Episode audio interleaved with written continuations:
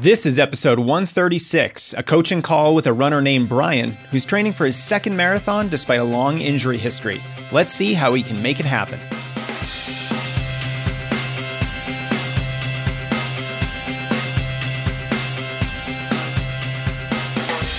Welcome back to the Strength Running Podcast. I'm your host, Jason Fitzgerald, and I hope that you and yours are healthy, safe, and doing as well as possible given the state of things today. The best way that I know to help is to teach, to help you think more strategically about your running, to train smarter, and give you the tools to reach more of your goals. That's why I'm releasing more consistent podcast episodes, publishing more blog posts on strength running, and doing a lot more videos for our YouTube channel. I hope you're enjoying all the new material and using it to better inform your running. Today's guest on the podcast is a runner named Brian. He's in his mid 40s, he's been running for about five years, and he's run a variety of races, including one marathon. But he has had a lot of injuries, from glute pain to IT band syndrome and to other knee pain. While he made it through his first marathon, he did so with some pain, and he didn't run as well as he was hoping. In this episode, we're going to hear how Brian typically prepares for his races, how he structures that training, his background in sports, and the steps he can take to stay healthy. Marathons aren't easy.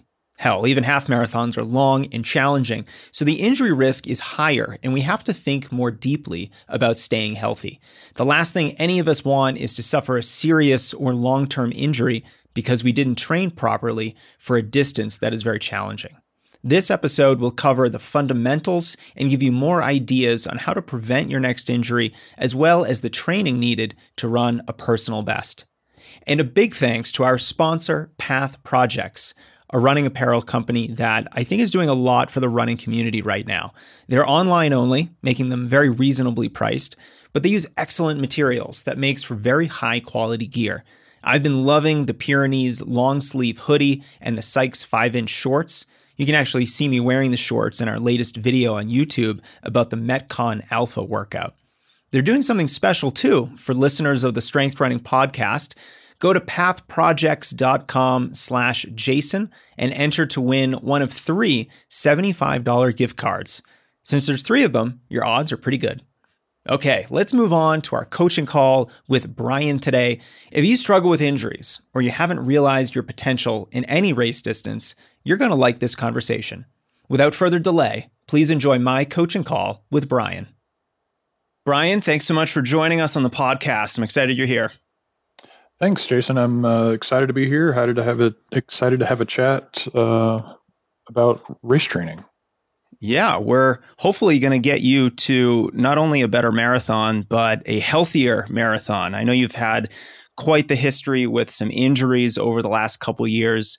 So what I want to do on this call is is hopefully give you an idea of how you can better structure your training to prevent injuries. So we'll talk about some really big picture things. We'll talk about some really detailed tactics that you can implement in your training.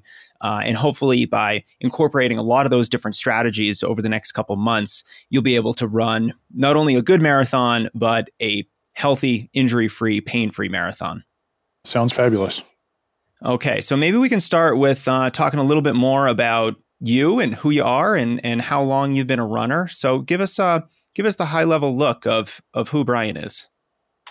Uh, I started running in 2014 because uh, I was traveling a lot for work. So I spent a lot of time on planes, in hotels, and in conference rooms and not a lot of time doing a whole lot else. So I started hitting the uh, the treadmill at the hotel as just a way to get some exercise, uh, being a road warrior. And then um, a few months after that, a coworker who was who'd been a long time runner and she's run a couple of marathons, kind of coaxed me into doing getting a little bit more uh, adventurous and getting off the treadmill and out onto the streets uh, in the cities that I was visiting. And uh, ever since then, I haven't haven't really looked back. And I think I've been on a treadmill like two or three times since then. Uh, so I really love running outdoors and and just got kind of addicted to it. And a couple years after that, uh, a different coworker knew that I was kind of getting into running, and he was pulling together a Ragnar team of coworkers, and he kind of conned me into joining the team, and that really kind of set me on my way to running longer distances and doing races because I really hadn't done any races up to that point. And as part of training for that first Ragnar, I hadn't run more than six miles before that before that race or before that that training program for that race. And as part of that training program, I ran my first 10k and I ran, ran my first half marathon, and then uh, completed the uh, the Ragnar race with the team later that summer. And since then, I've been a really avid runner, and I've r- usually run a half marathon and a 10k or a, and a 10 miler every year. And then I ran my first marathon uh, two years ago. Uh, I did get injured with some knee problems during that training program, uh, was able to rehab it just enough to get through the race uh, and did meet my time goal, even though I was uh, somewhat injured. Uh, the following year, I tried to run uh, the Pittsburgh Marathon, uh, but my knee started acting up again, so I backed down to the half marathon and was able to complete that. But it wasn't a great race. It wasn't a whole lot of fun because my knee was still in a lot of pain. And then uh, this year, I signed up for the Pittsburgh Marathon once again.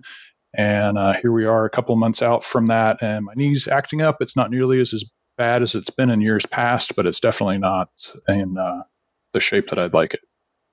Okay, so let's hopefully get your knee in better shape so you can run this Pittsburgh Marathon. Uh, sounds like your coworkers are a great influence on you, getting you into all these, getting you into running, and then all these races. So that's great to hear. Yeah, definitely. So, Brian, how old are you? Uh, Mid forties. Mid 40s. Okay. So you're still a young man. Uh, do you have any kind of sports background before you started running? Did you do any other kind of exercise? Did you play sports when you were growing up? Paint us a picture of what you used to do, uh, if anything.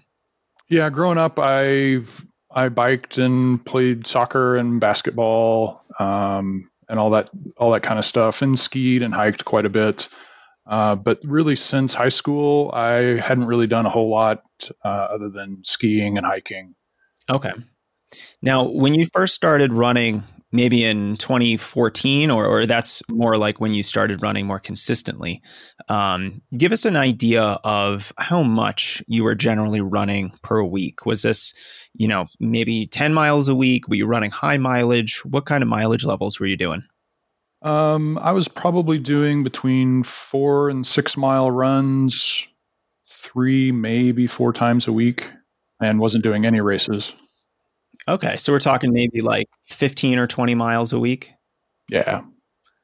And I noticed you mentioned marathons, half marathons, 10 milers. Have you ever raced any of the shorter distances, 10K, 5K, any different uh, race distances even shorter than that?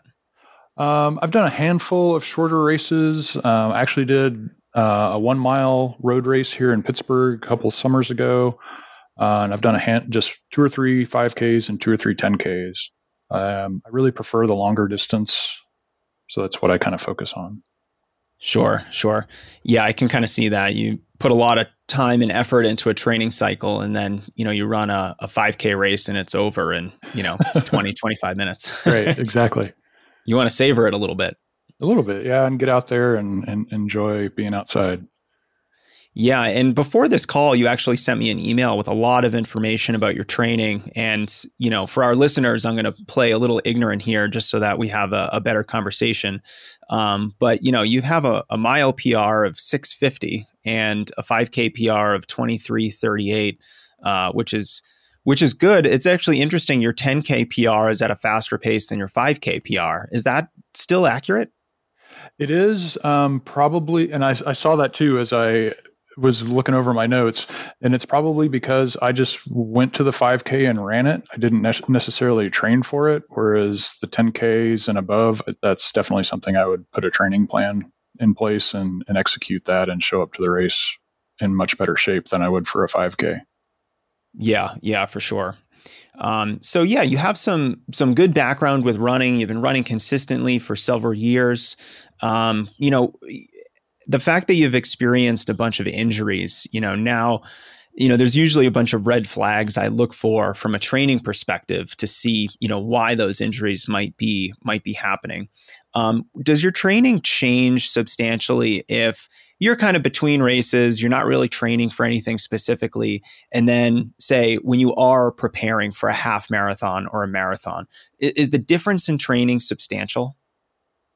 Um, it's somewhat different. Uh, if I'm not training for something, I'll probably just do uh, a five or six mile loop three times a week, and I won't be doing long runs, and I I, I won't be going all out and, and doing training like that. And then once I see a race that I'm interested in, I'll put together or I'll I'll find a training program or training plan and and, and follow that pretty well for the 12 or 16 or 20 weeks that the plan is. Sure. And, uh, what about the swings in mileage or or even long run distance? It sounds like, you know, if you're preparing for a marathon, going from 5 or 6 miles as your long run up to potentially 20 miles as a long run, is that an accurate kind of view of how your long run progresses from not really training to marathon training? Yeah, and the the training plans that I typically follow will have a ramp up on the long runs, so it's it's uh, kind of ramping up from where my current mileage is to those those 20 mile long runs on the weekends. Sure, sure. And give us an idea of your background with strength training. Are you incorporating a fair amount of strength work into your current training or, you know, into your past training when you were experiencing, you know, your knee injuries, your IT band injuries? Not a lot. Um, in 2017 and 2018, I was pretty good about doing just a simple body weight exercise routine, typically every morning before I even started my day. I'd, I'd roll out of bed and knock out 15 or 20 minutes of those exercises and then go about my day. But since then, I, I kind of fell off the wagon on doing those uh, and haven't really had any sort of strength training beyond that. But I have in the past six weeks or so since uh, my knees started acting up, kind of gotten back into the habit of of doing those body weight exercises again. Great, great. Yeah, we're we're certainly going to talk a little bit more about that when uh, you know we can. We'll talk a little bit more about the Pittsburgh Marathon coming up this May and and how you can hopefully incorporate some new strategies into your training to to stay healthy for that race. Um, I also want to talk really long term. You know, like what can you do in 2021, for example, you know, big picture thinking to better structure your training. Um, so let's talk about that. Your last marathon. When was your last marathon? Uh, my my last and only marathon was in uh, 2018. Okay, so you're you're coming up on your second marathon, and hopefully this will be almost like a comeback race. Hopefully, no knee pain, and, and hopefully faster. Uh, what was your time in that marathon? Uh, 358. 358. Okay, nice. You got sneaked under four there. Great yep, work. that, that, was the goal. and I just did it. Oh, wonderful. Um, now, what was your training like for that marathon? Give us an idea of the total mileage levels and, you know, the long run progression over the course of the training program. So it uh, ramped up to, I think, three 20 mile runs uh, long runs near the end of the training program. Um, and it kind of stair stepped up with uh, like 10 milers up to 12, 15, 17, and then it would and it would drop back down to 10 or 13 and then back up again.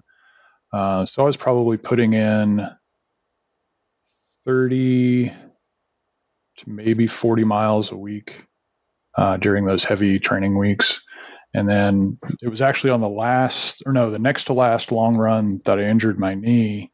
And so I really, I really couldn't run more than three or four miles without it just being in a really horrible pain. So I swapped over to riding my bike for those two or three hour long training sessions, trying to kind of maximize uh, my cardio doing that. And I was moderately successful because I was able to get to the race and and finish it and hit, hit my target time, but definitely not the uh, the way you want to finish out your training plan. Sure, yeah, and and I'm sure a lot of marathoners will feel like they relate to that because this is a very common situation. You know, you get almost through an entire training program, you're on your last long run, your second to last long run, and then all of a sudden something starts to hurt. It's a very stressful kind of a situation to be in. Now, uh, were you doing any faster structured workouts as you were getting ready for this marathon? Not really. I, I kind of went out and had to main, maintain my my normal pace. Okay. Did you do any faster running whatsoever, like maybe strides or some really simple fartleks, or was it all easy running?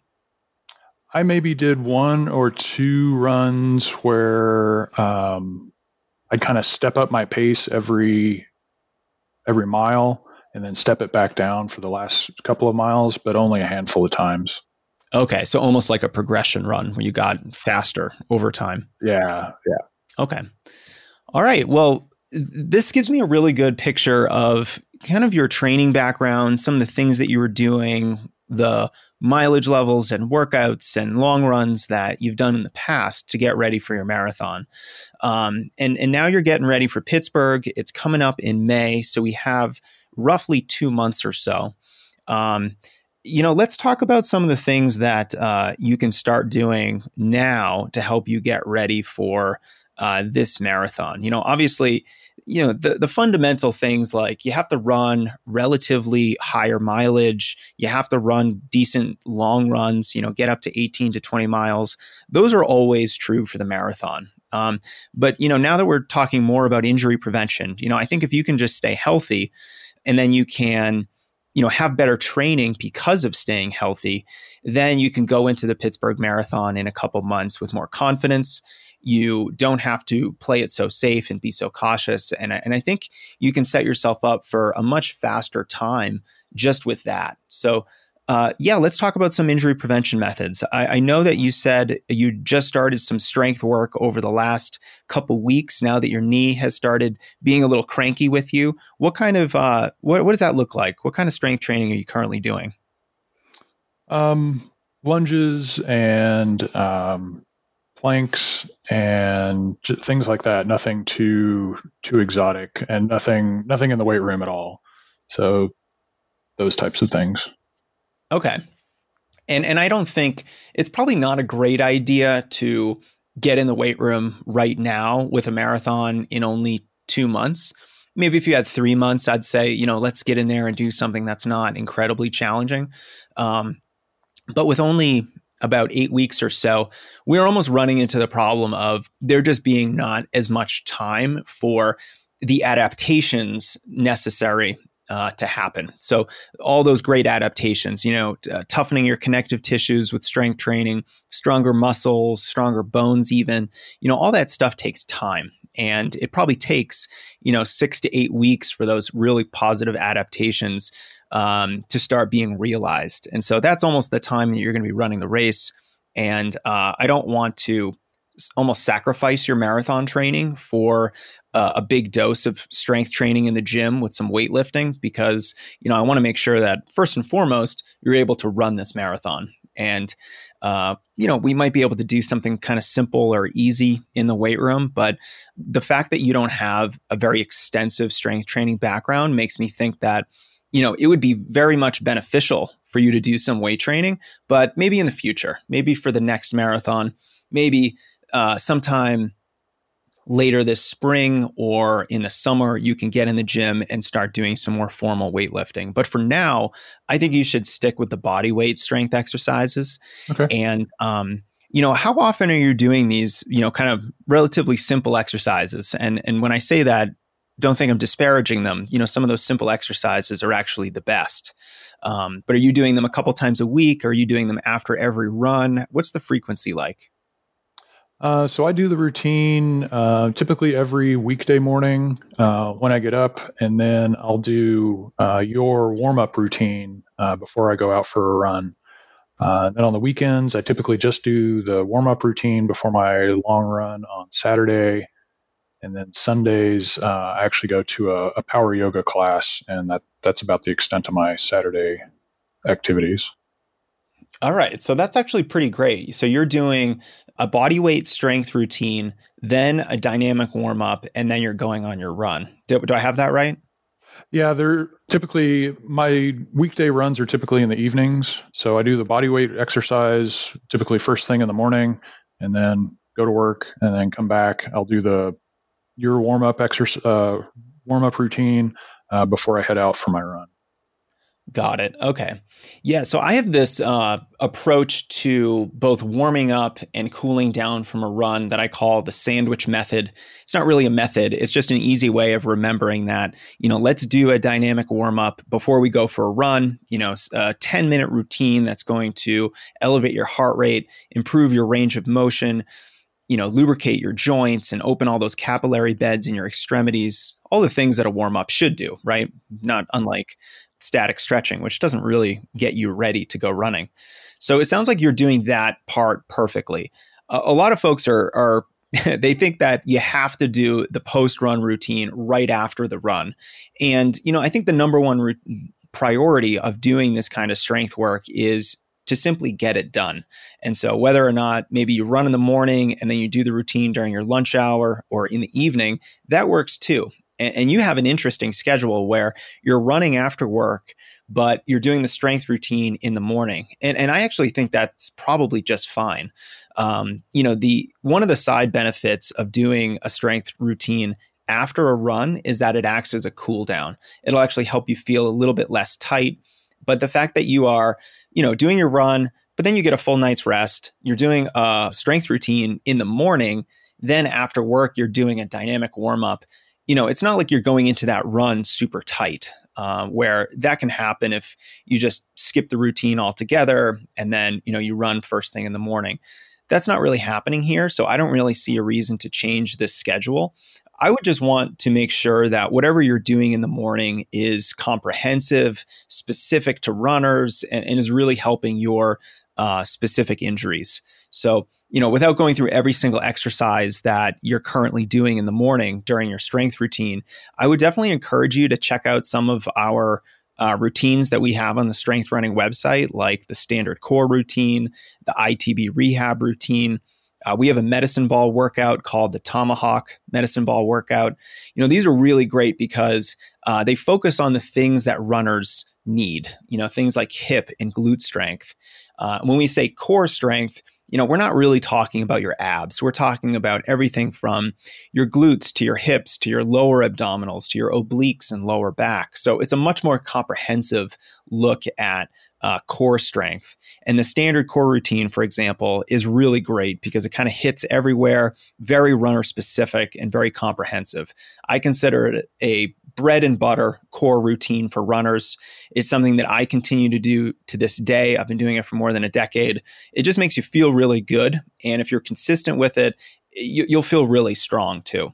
Um, so t- check out those routines and kind of see how they compare with what you're currently doing right now. And, you know, if what you're doing is either too short or not comprehensive enough, those routines will give you some ideas on some things that you can add to your morning strength session. Okay, great. Yeah, I'll take a look at those. The uh, the IT band one had already caught my eye because I've had some IT band issues in the past, and I definitely have weak glutes, so I'm looking for anything that can help me out with that. What would you recommend doing those every day or alternating them? So these routines, in, in my mind, are what I consider very high benefit but low risk. So when you're doing a body weight strength routine, it's really hard to hurt yourself. You know, you you have to almost be doing something really wrong or putting yourself in a, in a dangerous situation because of a bad decision you're making to actually hurt yourself doing a plank or a push up or something like that. You know, we're, we're not doing, you know, 500 push ups in an hour or, or these exercises to failure. So for that reason, I actually think more is better. More is more. And if you were doing a routine like this six days a week, you know, every morning during the week. And then uh, if you change the schedule a little bit on the weekend so that you did a routine after your long run, then I, think that's enough. And I, think that's uh, a great amount of frequency. So you're getting a, a good amount of strength work. It's not so stressful that we can't do it so frequently. So, for example, if you were getting in the gym and you were doing some weightlifting with deadlifts and squats, you know, the big exercises that help runners, then you know, we don't want to do that every day. That that's pretty stressful. That's almost like doing a long run or a faster workout. You know, really great for our fitness and our capabilities as a runner, but it's not something that we want to do every day.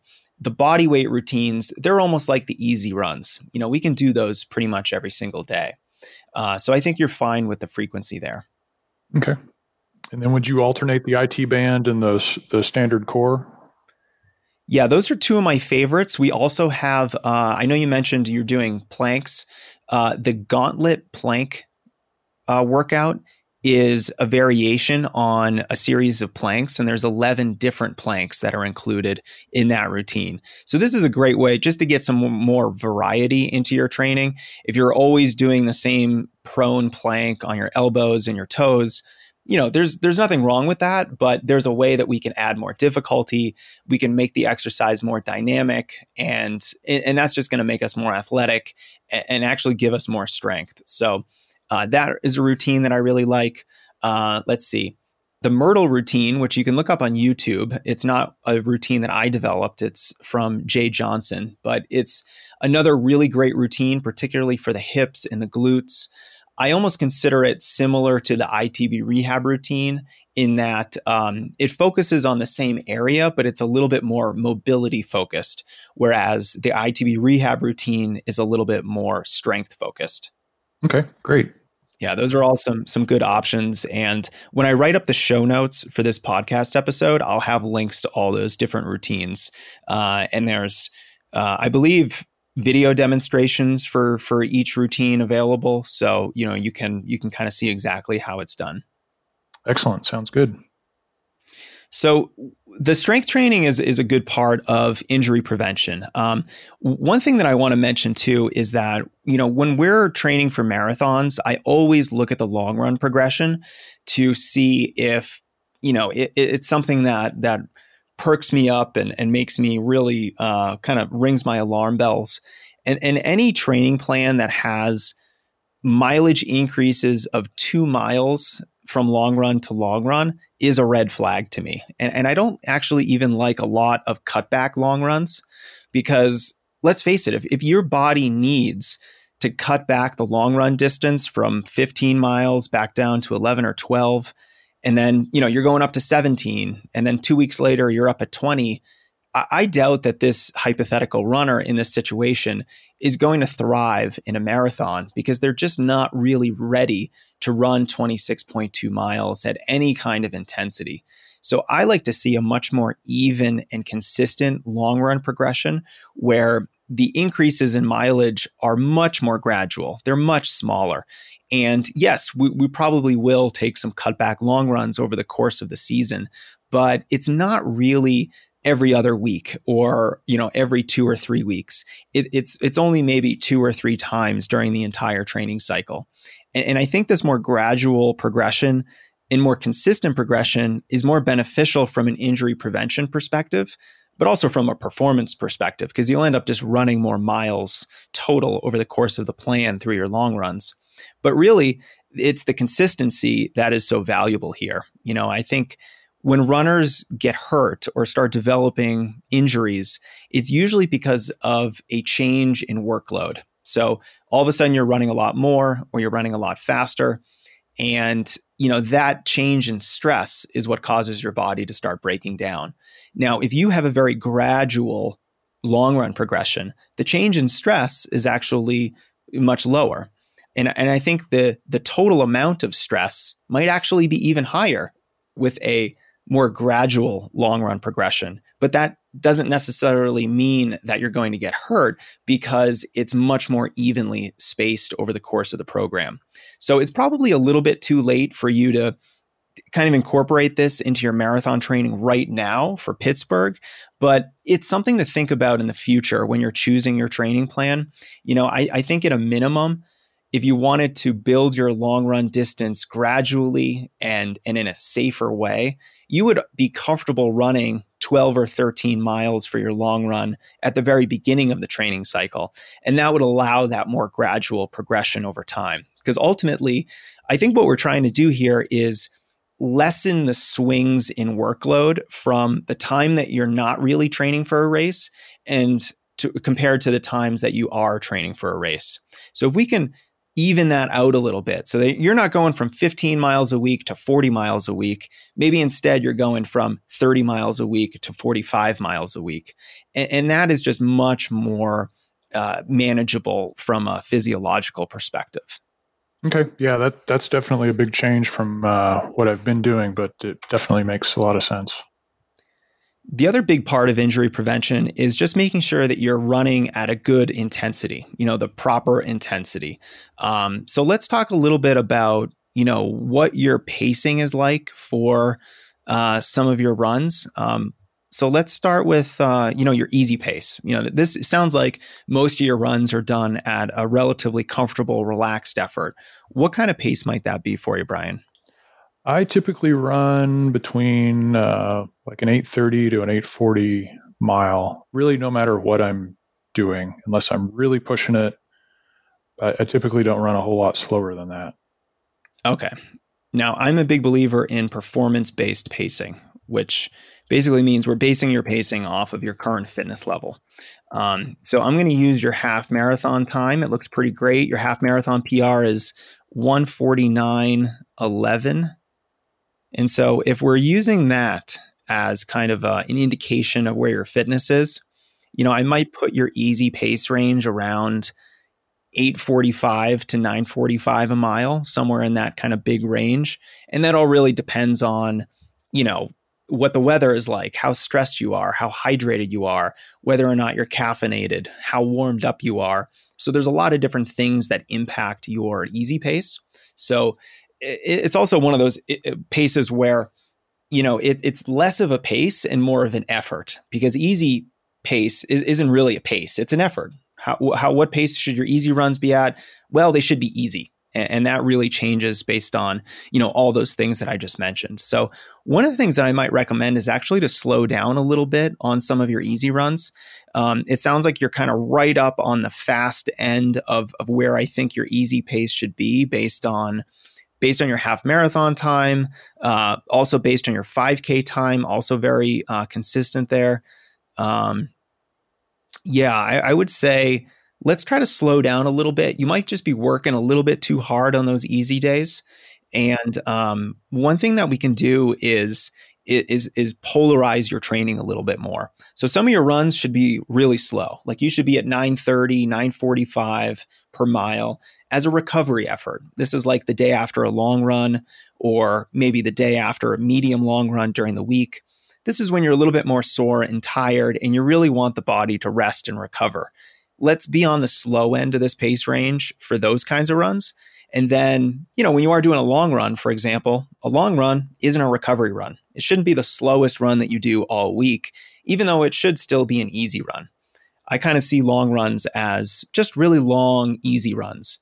They're not long recovery runs, they're long, easy runs. So that means we're not going to run the long run at the slowest pace that we do all week, but we should still be within the easy range. Now, after you warm up for a couple miles, I'd love to see you somewhere on the fast end of that range, which it sounds like is completely manageable in what you're already doing right now. So maybe the only change is to slow down some of those uh, shorter runs during the week so that you can focus a little bit more on recovery. Okay. Yeah, that sounds great. Now, I do want to talk a little a little bit more long term. So beyond the Pittsburgh Marathon, some some things that you can incorporate in your training so that you can hopefully stay healthier from a long term perspective. Um, and, and one of those things we kind of already talked about. One of those is is lessening the change in workload from the time when you're not really training for a race compared to the time when you are training for a race. So maybe not going down in total mileage so much, uh, maintaining a long run that's hopefully in the double digits, because uh, that just means that it's going to be so much easier for you to jump back into training. Uh, and, and, I think when people sometimes hear me say like, "Oh, you should be running a lot all the time," it, it's not necessarily that that running should be very hard. You know, it's still all easy. You're just out there for for maybe another 15, 20, 25 minutes a day. Um, and so that gradually becomes the new normal. And you know, 15 miles a week might seem really easy now, but a year from now, 30 miles a week might seem incredibly easy. And, and it's through that gradual progression of running a little bit more, of working on your long runs, and, and just being consistent with it over time that really helps what seems like relatively higher mileage now become the new normal in the future. So I think that's a great strategy for you thinking long term. Okay, yeah, that's something that I, I could do, I could definitely uh, set as a goal. Now, also, Brian, let's talk about some short races. Uh, I know that you're not incredibly inspired by the shorter races, which is completely fine. Uh, and, and, I get that too. But I, I do think your overall development as a runner would be well served by trying to get fast. Uh, and so we can do this a couple different ways. You know, first and foremost, uh, I think incorporating some kind of faster running into your schedule is a great idea. Uh, even right now, with the marathon coming up in two months, you can start doing things like strides or an easy fartlek, where you're kind of just running some time based repetitions during a run. Uh, and they're very unstructured. You can do, you know, uh, you can structure a fartlek in almost an unlimited number of ways. You know, you can do six times a minute with two minutes easy, uh, or you could do it you know any distance uh, or time with a, a, longer recovery even. So there's a lot of flexibility there and, and don't think these workouts have to be grueling or anything like that. Ultimately what we're trying to do is to have you practice running fast frequently. And a drill like strides, which are really just accelerations that you do after an easy run, is probably the most accessible and simplest way to add some speed training to your program in a very low stress way. So, a stride is basically a 100 meter acceleration where you get up to about 95% of your max speed. And you'll only hold that pace for about two seconds or so. And then you slow down to a stop. You get a full walking recovery in between each stride. And, you know, you only do about four of them. Um, some runners can go up to six but strides are really fundamental. You know, you'll see elite Olympians doing strides, and you'll see uh, the eighth graders at the local middle school track team doing strides. So they're very much uh, an, an integral part of how runners train. And so that's something that I think you could start this week, you know, four relatively easy strides, see how they feel, see how they make your body feel in a, a couple days afterward, uh, and then just try to do them maybe twice a week. I think that's a great way to practice running fast, to develop a little bit better running economy. And, you know, faster running does help you build some more strength. You know, every time that you run fast, you know, what you're really doing is you're putting more force into the ground with a stronger muscle contraction. And, you know, a lot of speed work is actually going to make you quite strong. I'm not saying put a lot of speed work into your program right now, Brian, but uh, I think we can start that process. And I think you, we should start with some strides. And then maybe after the marathon, once you're fully recovered, once you start doing strides again, then we can do a regular weekly workout where, you know, depending on the race that you're training for, you know, we're actually trying to run fast one day a week. I think that's going to be really important for um, you getting faster, but then I think also just for, you know, general sound program design, having a weekly workout, I think is critical. Okay. Yeah, that sounds great. Um, would you recommend doing those strides at the end of my run during the week?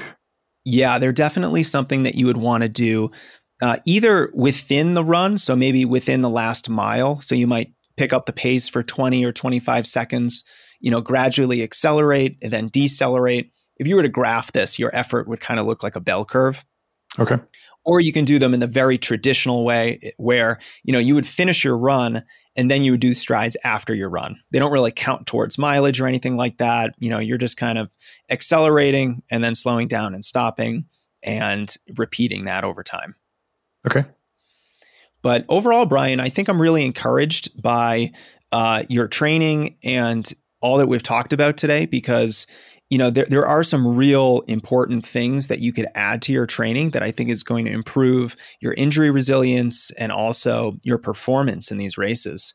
Um, it does you know being more consistent with long runs and you know the kind of the base training in between cycles is that something that you're on board for Definitely. I, all of this sounds uh, doable, um, and I, I can see how it would will help me kind of round out my my training plan and my exercise, and hopefully get me to the the marathon in a couple months and in better shape and with less pain.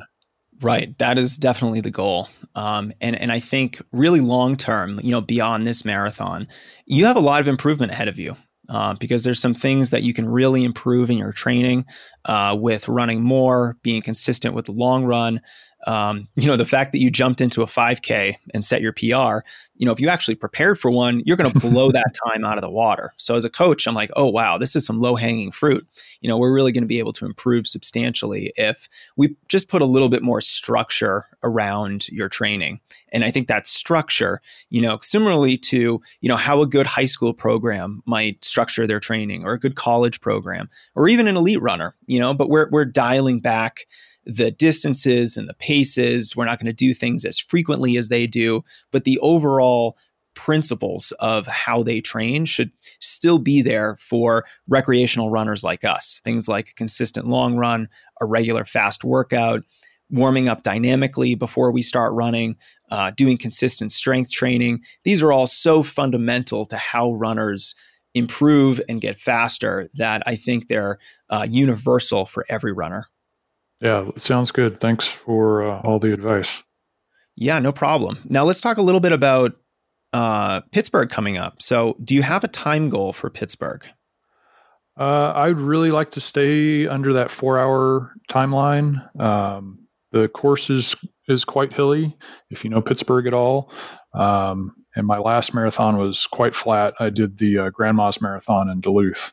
Okay. So I'm I'd be very happy if I can maintain that that four hour time timeline.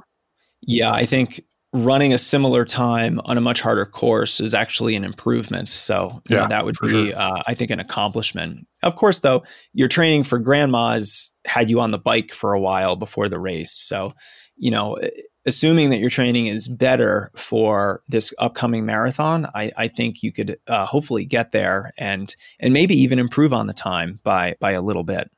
That, that'd be excellent.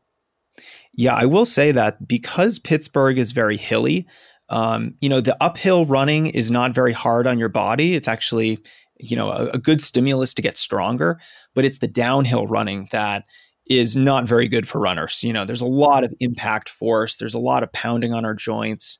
Uh, the eccentric muscle contractions, where your muscle is is under load, but it's lengthening at the same time, which happens when you're kind of balancing and landing on a downhill surface.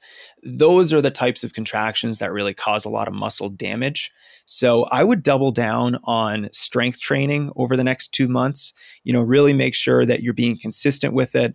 Uh, make sure that uh, you're doing some good leg strength exercises, even if they're body weight, things like lunges, squats, deadlifts, single leg deadlifts. These are all really fantastic and will help prepare your legs for all the, the downhill running because it's not only hard and just stressful, but it really does increase your injury risk too. Yeah, that that all makes sense. I've uh, I'm a fairly new transplant to Pittsburgh, so uh, running on these kind of short, steep hills is is relatively new to me in the last two years. So it's uh, it's been a challenge. Yeah, no doubt. And you know, if you could uh, get in some hill running over the next couple months, so that the Pittsburgh course itself isn't such a surprise, then that's also another good strategy. Just you know, be comfortable running on hills. You're not going to be running you know a pace that's substantially faster than your current easy running pace. So uh, you know while hill workouts would be good i'm a little hesitant to have you start any formal hill workouts because you don't have a, a ton of history with speed work. Um, but running easy on a lot of your easy runs you know i often call these roller coaster runs where you know, it's not a workout. You're not running faster or, or, or, slower or anything like that. There's no structure to the run. You're just trying to run your easy run on a very hilly rolling course where you're just getting a lot of exposure to medium length hills and short steep hills and long gradual hills and all the different kinds of downhills that correspond to them.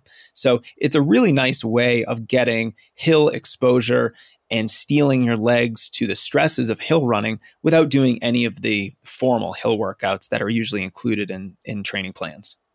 Yeah, my short runs uh, I typically do just out of my house, which is in a fairly hilly part of town. So I've got a, a big hill that I hit pretty much right out of the gate when I leave the house, and then it's kind of rolling hills for the rest of the run. Uh, then my longer runs are usually downtown, where it's uh, somewhat flatter, and then there's some definitely some big hills that we do as part of those long runs in the city. Nice. Yeah, I would try to get in some of those big hills, particularly in the second half of your long run. You're a little bit more tired. It's going to be just like the marathon. You're tired. You don't want another big hill, but they keep coming. And so that's a nice way to practice the specificity of the course. Just getting on some hills, you know, at mile 16, mile 18, mile 19 of a long run, so that when you are tired during the race, you remember what that feels like. And, and over time, that'll help your body um, just get a little bit stronger and build some capability on the rolling terrain. Okay, great. That sounds good. All right, Brian. Well, do you have any questions for me as we kind of wrap things up? I, I know we've talked, you know, super specifics, big picture, you know, training ideas for the future, but hopefully you have a better idea on some things that you can start doing now, uh, some things that you might want to start doing differently in the future, uh, and then some real specific strategies for Pittsburgh coming up. But is there anything I missed? Is there anything that you want to talk about that we didn't get to? This is all great. I've got two pages full of notes on uh, kind of what to do between now and Pittsburgh and what to kind of work in uh, after Pittsburgh for my next race. So that that's all great. I guess my other question would be, um, what about recovery after after runs? Um, as far as cooling down or foam rolling or any of those types of things to kind of maintain or get back into being ready to go out for another run in a couple of days? Yeah, that's a good question. So I think first and foremost, your number one recovery tool is a good night's sleep. So really work on your sleep hygiene. Uh, I'm not sure if you use a sound machine or a face mask or blackout curtains, uh, but all of them are good strategies for hopefully keeping you asleep a little bit longer and making sure that your sleep quality is higher. Um, you know, try to get eight plus hours, especially when you're training for a marathon. You know, you're working hard every day, and that's on top of the normal stress that you have uh, with your job, with traveling for your job, uh, any family commitments that you have. I mean, there's just a lot of things that you know normal runners like us have to deal with because we're not being paid to run. You know, we have to deal with everything else in life, and so the the kind of uh, stress reduction elsewhere and making sure that you're getting a good night's sleep, uh, I think are probably some of the more important recovery tools that you have at your disposal. Uh, and then the things like, you know, foam rolling. I, think foam rolling is great. I, I, wouldn't look to foam rolling as the thing that's going to keep you healthy, but it certainly can help you feel better, uh, particularly if, you know, with your specific schedule, Brian, you know, you're doing the strength workout in the morning the dynamic warm up after work, then going for your run. If you're not going to do anything after the run, um, it might be beneficial to do some foam rolling or even you know just take five minutes and do some mobility exercises. You know a lot of the exercises from the warm up routine can also be done after the warm up uh, after the run rather so that you know you just feel a little bit better. You're not getting as tight. You're still working on your range of motion but you're doing it in a safe controlled way and if you did five minutes of that with some foam rolling, uh, just to work on, you know, making sure your muscles are s- staying supple, getting some extra blood flow to the tissue through the foam rolling, I, I think that's only going to help. Um, so yeah, I, w- I would do it in that kind of a schedule. I used to uh, spend five minutes on the foam roller every single night when I was training, you know, running 80, 85 miles a week because it just made me feel good. And, and I would usually run in the morning. Sometimes I would run again after work and you just feel tight and tired and sore. And, and the foam rolling really helps you, uh, I think, just as much psychologically as physiologically. Um, and then the other recovery methods, you know, like ice baths, cryotherapy. I, I, tend to have runners stay away from that because it can blunt some of the adaptation process. So, you know, the fatigue and the soreness that you feel after a long run is a good thing. It's telling your body that, wow, we just did something very stressful. Let's develop a little bit more endurance. Let's build some more mitochondria. Let's repair this muscle so that it is stronger, so that next time crazy Brian decides to go out for a 19, 20 mile run, we're better prepared for it. So I, I think that's uh, a good way to think about it too. Okay. Do you have any opinions on like I know you said ice bath and cryo you try to avoid, but uh, what about just ice packs on say my knee that's been acting up? I've read both ways that ice is great, ice is terrible. I've read that heat is great. I've read that heat is terrible. I know what's right.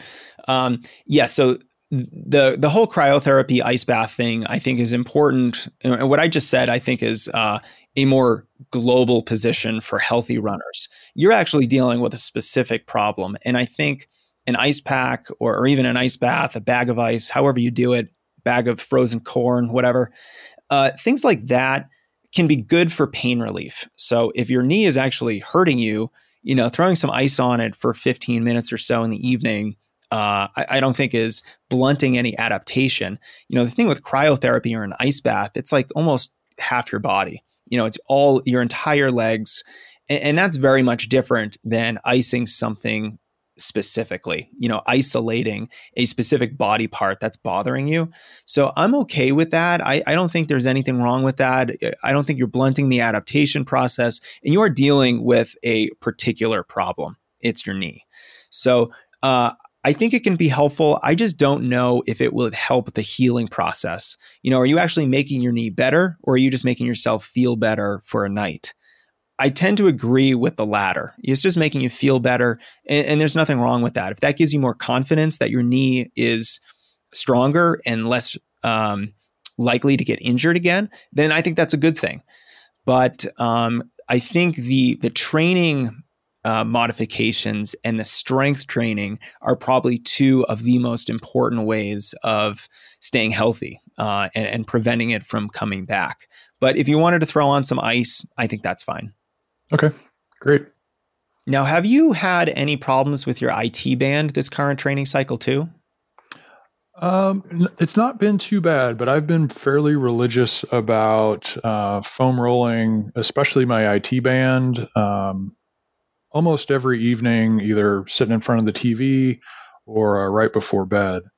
Um, and then in the past few weeks, in the past few weeks since my knee started acting up, I've started foam rolling more of my legs, so my quads and my hamstrings and my calves, and that seems to have helped uh, reduce my knee pain uh, as well. So I've I've really kind of taken up foam rolling lately. So I was very happy to hear that uh, you you uh, endorse foam rolling. Yeah, foam rolling is one of those things where there's so few downsides, um, and the upsides are either potential or small. But again, potential or small upside with virtually no downside is, a good training and intervention in my mind. Um, yeah, I would definitely encourage you to, when you're foam rolling, uh, really get into the quads, the hamstrings, the hips, and the glutes you know those are you know basically all the muscles in the upper leg. These are the major muscles that power your stride that help you um, stay healthy because you know if there's any movement anomalies in your stride if there's any inefficient movement patterns they're probably being caused by those bigger muscles higher up in the chain. So doing some foam rolling on uh, those muscles can help uh, with mobility, improve your range of motion so that you're not, you know, super tight and constricted, and and that can certainly cause some uh, pain in, in, different areas. So I'm a big fan of foam rolling uh, because of those reasons, uh, and it also just makes you feel good, which I think has a nice psychological impact. Yeah, it definitely feels feels good at, at the end of the day. Yeah, and and I know you're you're an engineer, right? Yeah. So you probably spend a lot of time in front of a computer sitting down. Yep. If you could try to limit some of your sitting or you know, try to either alternate with standing or take frequent walk breaks. Uh, I think that's really helpful for, um, you know, not only your IT band syndrome, but also your knee problems for a couple of reasons. First, uh, all that sitting really desensitizes our glutes to working optimally. They don't fire properly. We don't fully engage them because they're in this kind of stretched out position for like eight, nine hours a day where they're just not being used whatsoever. Uh, and, and, that can really cause problems with IT band syndrome and, and knee problems too. So uh, that's something to keep in mind too. Uh, and, and when you do that in conjunction with strength training the glutes and making sure that you have a strong butt, really important for running. And I think your injury problems are going to start to dwindle over time if you start focusing on that. And, and I think that's true for almost any runner who has a desk job. You know, just try to limit the sitting that you're doing all day. You know, of course, you're going to have to sit down for a big chunk of the day. Uh, but if we can just be a little bit more mindful of getting up more frequently, of, you know, potentially standing if we have that option, then I think we're going to feel a lot better moving forward. Okay. Yeah, I'll I'll uh, see what I can do to limit my time or shorten the stints at my desk. Good, good, good. All right, Brian. Well, how are you feeling for Pittsburgh? Are you feeling a little bit more confident, a little bit more uh, maybe clear on what you're going to do for the next couple months? Yeah, definitely. It's uh, a lot of a lot of things to consider and add into my training program and help mix it up, and also uh, help prepare me for the race in a couple of months. Well, good. And and I don't think anything that we talked about is something very dramatic that we're going to be changing with your training over the next couple months. Um, you know, especially for the Pittsburgh Marathon. You know, we're not doing something radically different that all of a sudden your body is going to be too stressed. You know, we're we're adding some strides. We're actually slowing down on some easy runs, being a little bit more consistent with uh, the long run distance. You know, all those things I think uh, are are not really going to make your training more stressful, but I do think it will make it more effective. Yeah, I agree. Um, looking forward to trying it out and uh, seeing how it improves my running. Well, great. And I want to know how you do at Pittsburgh. I want to see if you got under four again. Will you let me know so that I can update our listeners? Definitely. I'll let you know how it goes. All right, Brian. Well, thanks again for being here. Thanks for talking about your running to the strength running audience. Very much appreciated. And best of luck as you get ready for Pittsburgh. All right. Thanks, Jason. Looking forward to it.